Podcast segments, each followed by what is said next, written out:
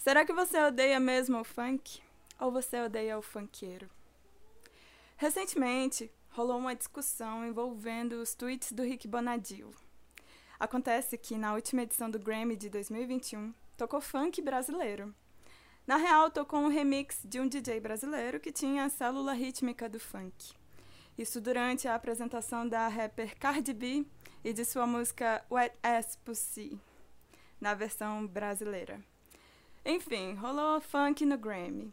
E isso foi muito celebrado. Gol do Brasil! A gente amou. A Beyoncé ouviu Pedro Sampaio. Olha só. Mas aí o famoso produtor Rick Bonadio, super empata foda, cortou a nossa vibe quando ele se posicionou no Twitter sobre isso. Ele publicou o seguinte, abre aspas. Já exportamos bossa nova, já exportamos samba rock, Jobim, Benjor, até Roberto Carlos. Mas o barulho que fazem por causa de 15 segundos de funk na apresentação da Cardi B me deixa com vergonha. Precisamos exportar música boa e não esse fica de quatro. Ele também publicou, abre aspas, não dá para aceitar que sempre a mesma batida com letras de putaria seja algo necessário ou a cultura do país. De qualquer forma, eu respeito todos do funk por suas batalhas e vitórias. Desculpem se ofendi, nunca é minha intenção. Fecha aspas. Eu achei incrível como em dois tweets o Rick Bonadio conseguiu explicar a teoria adorniana da indústria cultural e da cultura de massa. Ou pelo menos introduziu muito bem. Adorno escreveu sobre a regressão da audição como a maldição da música popular comercial. Ao longo do século XX, ele defendeu a tese de que as indústrias de produção e gravação estavam cada vez mais se utilizando de harmonias e ritmos repetitivos, melodias familiares para supostamente hipnotizar o público e fazê-lo se esquecer de sua posição no mundo. A música das massas, segundo Adorno, é assim para causar dormência social. Distrair o público de questões sociais, econômicas ou políticas, questões mais sérias. É o que ele denomina de easy listening, fácil escuta. Uma escuta passiva que não exige esforço do seu público. Corta para Rick Bonadio tweetando super revoltado e reduzindo o funk a, abre aspas, sempre a mesma batida com letras de putaria. É. Outra coisa que eu não consigo passar, é, deixar passar batido é o apego do Rico Bonadio com a bossa nova, samba rock, etc. Para mim, soa muito semelhante com o mesmo apego que o Adorno mantinha com a música erudita. O discurso do Adorno era de que a música erudita sim é arte. Ela sim desperta a consciência das pessoas. Ao passo que o jazz, que estava se popularizando nos Estados Unidos no início do século XX, não se mostrava saudável para a sociedade. Na perspectiva dele, jazz era um sedativo social. Então, observem, um acadêmico criticando e deslegitimando legitimando o jazz, uma manifestação social musical da sociedade urbana, negra e pobre dos Estados Unidos. É som de preto, né? É de favelado. Hum. Saibam que o Adorno foi esse acadêmico que achava que jazz era inferior musicalmente. Corta agora para as minhas aulas de harmonia na UNB com o professor jazzista comentando que pediu para o Uber desligar o rádio do carro porque ele não consegue ouvir sertanejo. Não entra, não, não consegue. Não, não é música, ele não consegue admitir como música, né? E corta de volta também pro Rick Bonadio, saudosista de bossa nova e os caralhos todos, né? Olha só como mesmo depois de um século com mil contestações de Adorno diferentes, ainda se repete essa ideia internalizada de que bom mesmo era antigamente. A gente nunca vai se livrar dos malas saudosistas, né? Como eu mencionei, várias contestações da teoria adorniana vieram na sequência. Uma que eu acho muito justa de comentar é a do Dick Habdish. Na sua teoria, ele parte do conceito de cultura de Raymond Williams, que entende a cultura como uma forma particular de vida que expressa certos significados e valores não apenas em arte e aprendizagem, mas também em instituições e comportamento comum. Cultura, então, se trata de uma imersão indissociável da realidade. Diga-me onde tu mora E em qual século que eu te direi quem tu és? o lance é que a sua forma particular de vida, o seu contexto, tem tudo a ver com a sua cultura. E essa conceituação foi de encontro a uma noção anterior de cultura como um padrão de excelência técnica derivada da apreciação da alta cultura europeia. O estudo do Rebidis contribuiu com a análise da relação entre vestuário, música e dança. Então, códigos visuais são extremamente, extremamente relacionados com as práticas culturais de um grupo. Então, quando Adorno entendia as danças ao som do jazz como um ritual animalesco, algo frenético, ritualístico, desumanizante, veio o contraponto do Rebidis e colocou aí a dança como um elemento participante, intrínseco e tão válido na expressão cultural quanto. Corta para. Como será que os conservadores pensam o quadradinho de oito, né, atualmente? Né? Será que tem a ver?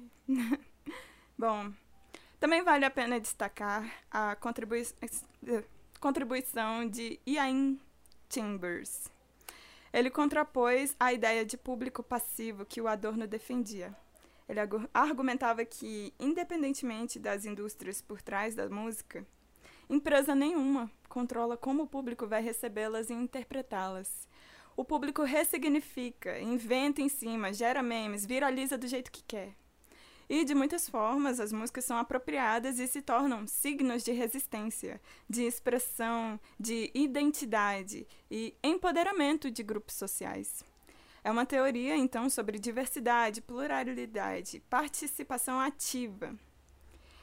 Todo esse embasamento é um ponto de partida para contestar um pensamento que entende a fina e alta cultura, entre mil aspas, como a única válida ou mesmo como um objetivo a se alcançar, reproduzir, conservar. Nos últimos anos, a gente vem estudando cada vez mais abordagens que partem da antropologia e da sociologia, que dão protagonismo a narrativas e contextos sociais que, desde sempre, tiveram suas identidades questionadas, invisibilizadas. Só se enxergam teorias e estruturas musicais nas linguagens e moldes do que deriva do europeu. Toda composição, elaboração teórica, forma de registro, contrapontos ou colocações de afinação que existam fora desse universo só não é tão válido quanto, não é tão cultura quanto o que é ensinado nos conservatórios. O preconceito musical se trata de não reconhecer a elaboração musical alheia é, como legítima do fazer musical. Você que é preconceituoso não enxerga no funk, por exemplo, elementos da criação musical reunidos em uma obra artística. Não é música para você. Não chega a ser arte. Arte para você se trata de elaborações que tenham outros objetivos, né? Então, arte não pode ser comercial no nível do funk, por exemplo. Ah, para você, ser funkeiro se trata de ser gado da indústria cultural e querer lucrar com o que vende. O funkeiro faz por dinheiro, não é cultura. Não pode ficar rico e ter seu gênero musical no topo dos streamings. Não tem arte nisso. Para você, a música não acontece ali. E você não acha válida a expressão do outro quando é assim. Também não pode tratar de assuntos como sexo e drogas nas músicas. Letra de putaria não se classifica como expressão cultural artística válida para você. Veja bem que eu não estou insistindo para você, preconceituoso, gostar. eu estou tentando entender o seu motivo para não admitir funk como cultura. E um dos motivos que eu citei agora foi o apego ético e moral nas temáticas tratadas, que são exatamente as narrativas dos contextos sociais da galera que inventou o funk desde o seu princípio. Não pode ser um ritmo repetitivo. É falta de complexidade de estudo. Não chega a, a, a alcançar o seu padrão estético, que você admite como arte. Melodias desafinadas, harmonias clichês, nada disso te impressiona ou te comove. Então você nega ao funk o lugar de expressão artística válida. Funk não é belo. Você nega ao funk o lugar do belo, mas é o seu belo com B maiúsculo. Negar a diversidade do funk, reduzir e generalizar um movimento tão plural e tão revolucionário é apenas mais uma forma que a sociedade tem de negar o funkeiro. Mais uma forma de negar a voz das comunidades periféricas. E é claro que você pode argumentar que não tem como negar a voz do estilo musical que mais domina a nossa escuta passiva. Involuntariamente a gente escuta funk. É mainstream real. Como que se discrimina um estilo que já é tão acolhido, tão popular, né?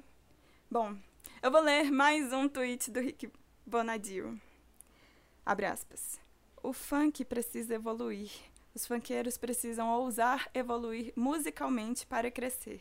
Fecha aspas. O que significa evoluir musicalmente? Significa tocar harmonias de bossa nova? Significa se encaixar nos seus critérios coloniais de qualidade? Significa cantar poesias na métrica do verso do pentâmetro jâmbico? Sobre temáticas de contemplar um jeito, um recorte específico de existência, que inclusive não é o do funkeiro. Significa isso? O funk evoluiu muito. O funk de 2021 é uma parada totalmente diferente do funk de 2018. Não precisa nem ir longe, sabe?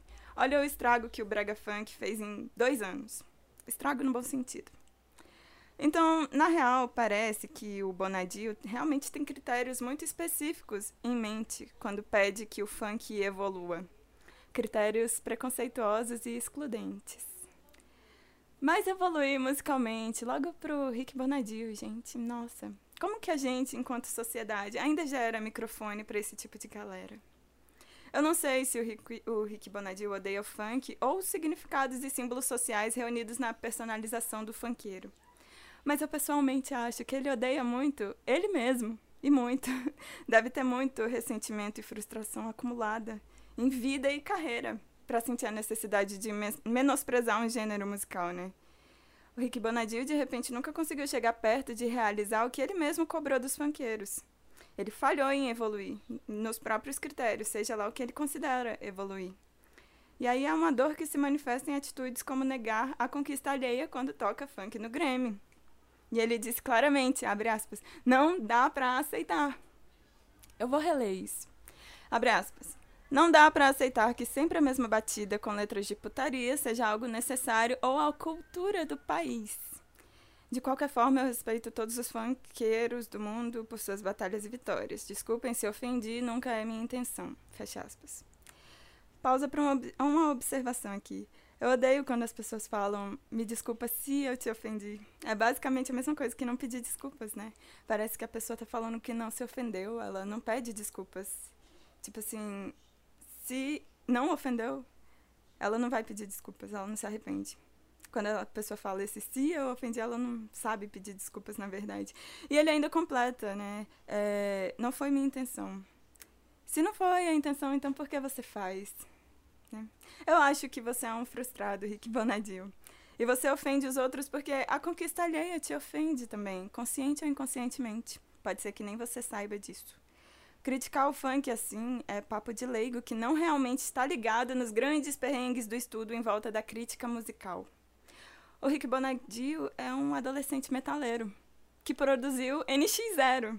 Olha só como isso é frustrante. É óbvio que ele vai twittar revoltado, assim.